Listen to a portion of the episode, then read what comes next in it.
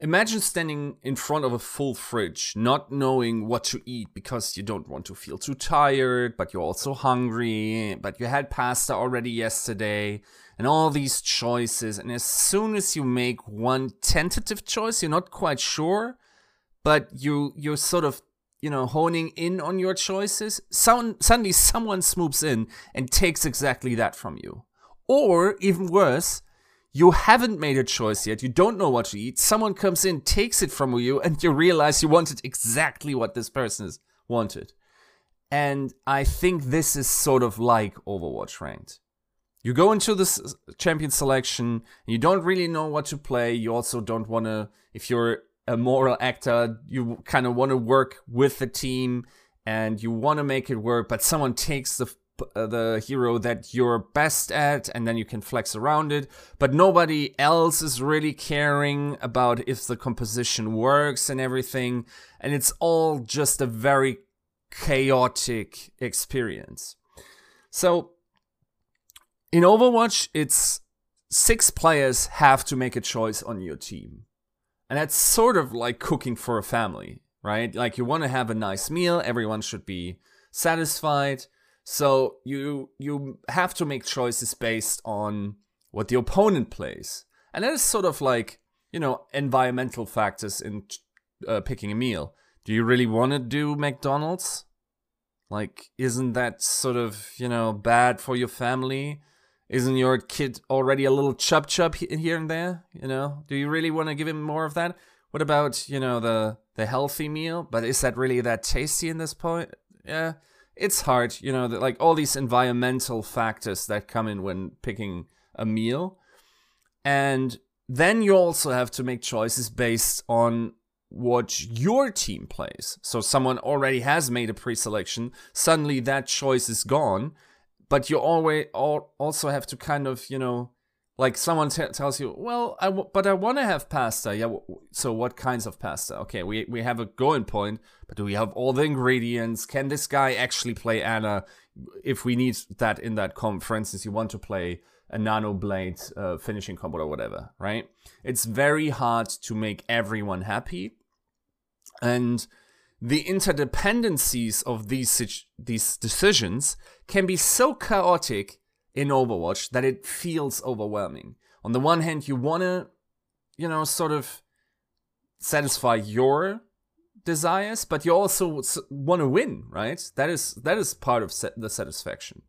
And all of that causes massive frustration. Now in comes goats, right? So let's just briefly summarize. While the combination of goats is perceived to be too like a too easy composition that seemingly just rams into the opponent at high speeds. And I will say that perception is quite flawed, but I argue that this is actually a very desirable trait about this composition, right?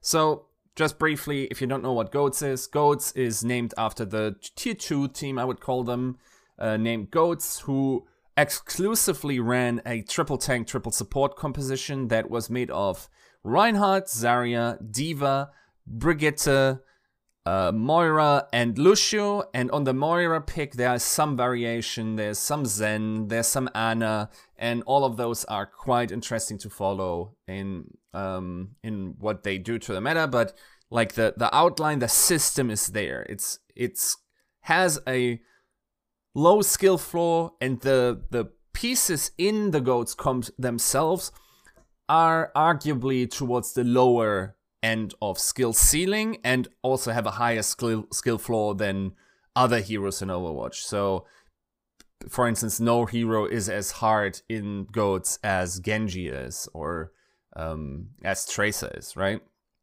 So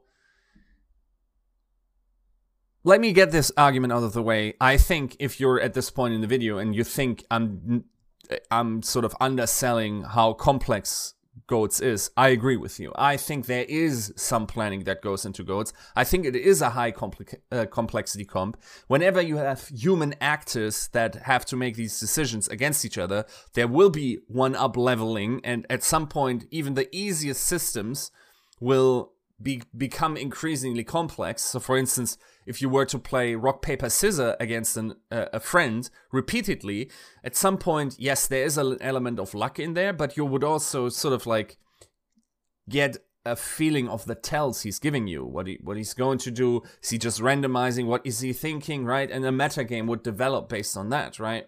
And Goats is of course much more complex than rock paper scissors, but you get the idea, right? Like top European teams, for instance, playing goats against against each other in scrims constantly, will level up on these these meta levels, and goats in itself has become much more competent uh, over the last couple of months. So, back to the ranked uh, discussion, right?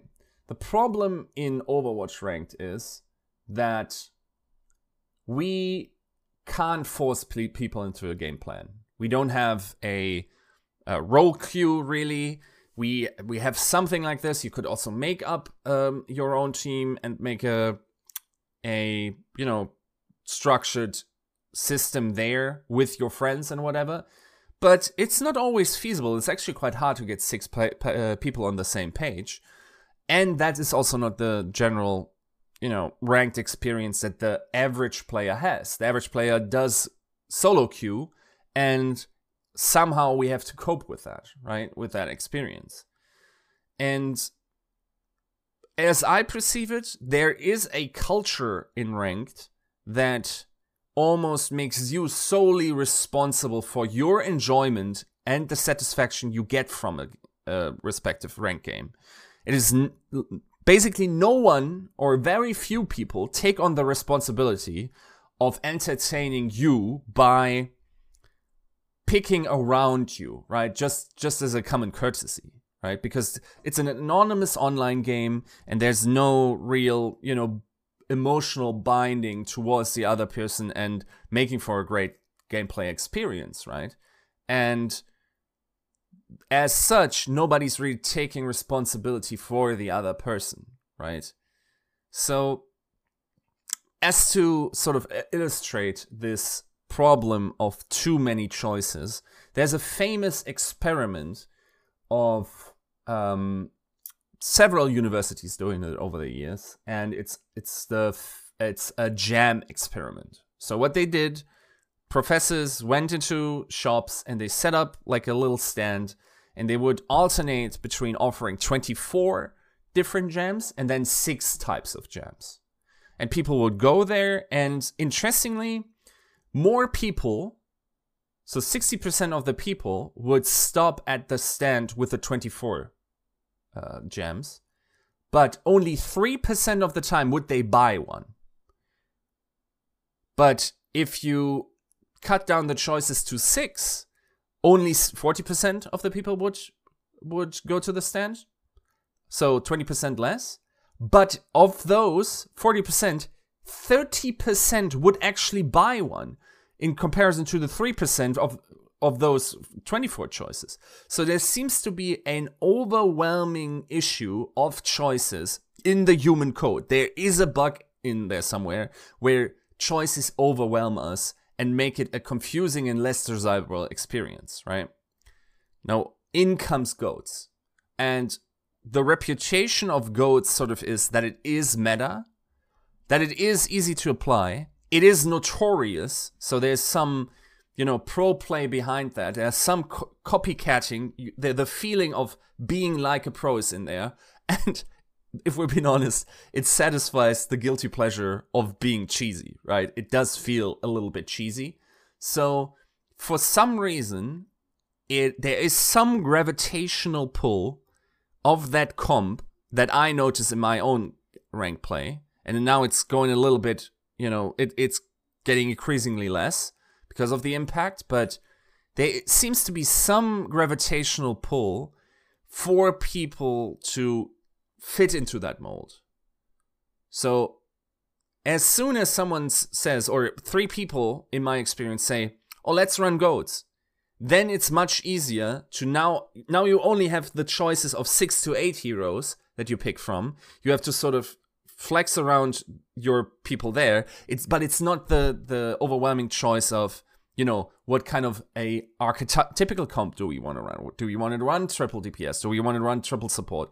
Do you want to run quad tank or whatever? Like, I think not even that. A lot of people actually skip that idea of trying to figure out archetypes and really what just what do I want to play in this situation. And then the last people that pick, who usually say I can flex, then have to sort of work around them. And sometimes it's simply an unsolvable situation because I think those who flex genuinely want the 222, but sometimes it's just not possible. You get into the champ select, the first four selections are DPS. So basically everyone picked the meat, but now we like there's nothing left for everyone to make a meal, right? So in comes goats and it's it's sort of like that enticing it's almost like a peanut butter and jelly sandwich right? Everybody loves p- peanut butter and jelly even though some you know at some point it gets old if you have it too often but it sort of binds the people into yeah let's make peanut butter and jelly. So will you bring the the knife? Okay you bring the knife and you take the jelly? Okay let, let's do it. And then let's sit, sit down and have a meal as a family right? No drama all nice and well and goats is sort of like this now, what's the lesson here? I I feel like there might be too much freedom in Overwatch.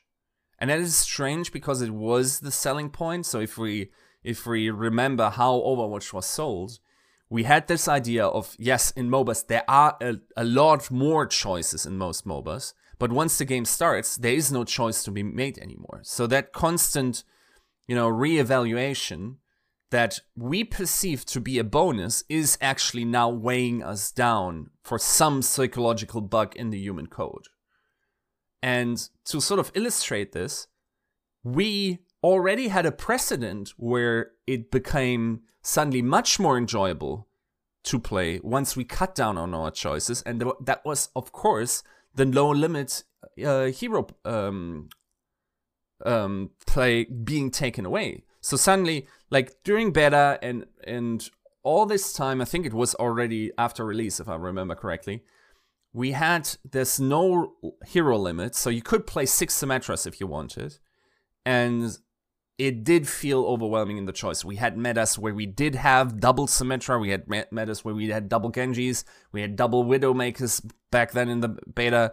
It was simply not as enjoyable because there were too many um, solutions, and even at the pro play level, it it sort of broke down into a in a really strange mess where it really didn't feel healthy. Now the the hero limit change comes in, and suddenly the game feels much more enjoyable. Now, what that might mean for future iterations of Overwatch, so future rule sets, what we can do in order to make Overwatch more fun to play as a ranked experience? I'm not quite sure, but a role queue, for instance, would sort of help this, even though it might be against the theoretical design options that Blizzard wants to do. So, if a Blizzard employee is watching this, remember the last time you cooked a meal for your family and how much of a mess that was, till you basically said, okay, wife and kids, let's go to a restaurant and just eat there. I, I can't keep up with this, right? Thanks for watching.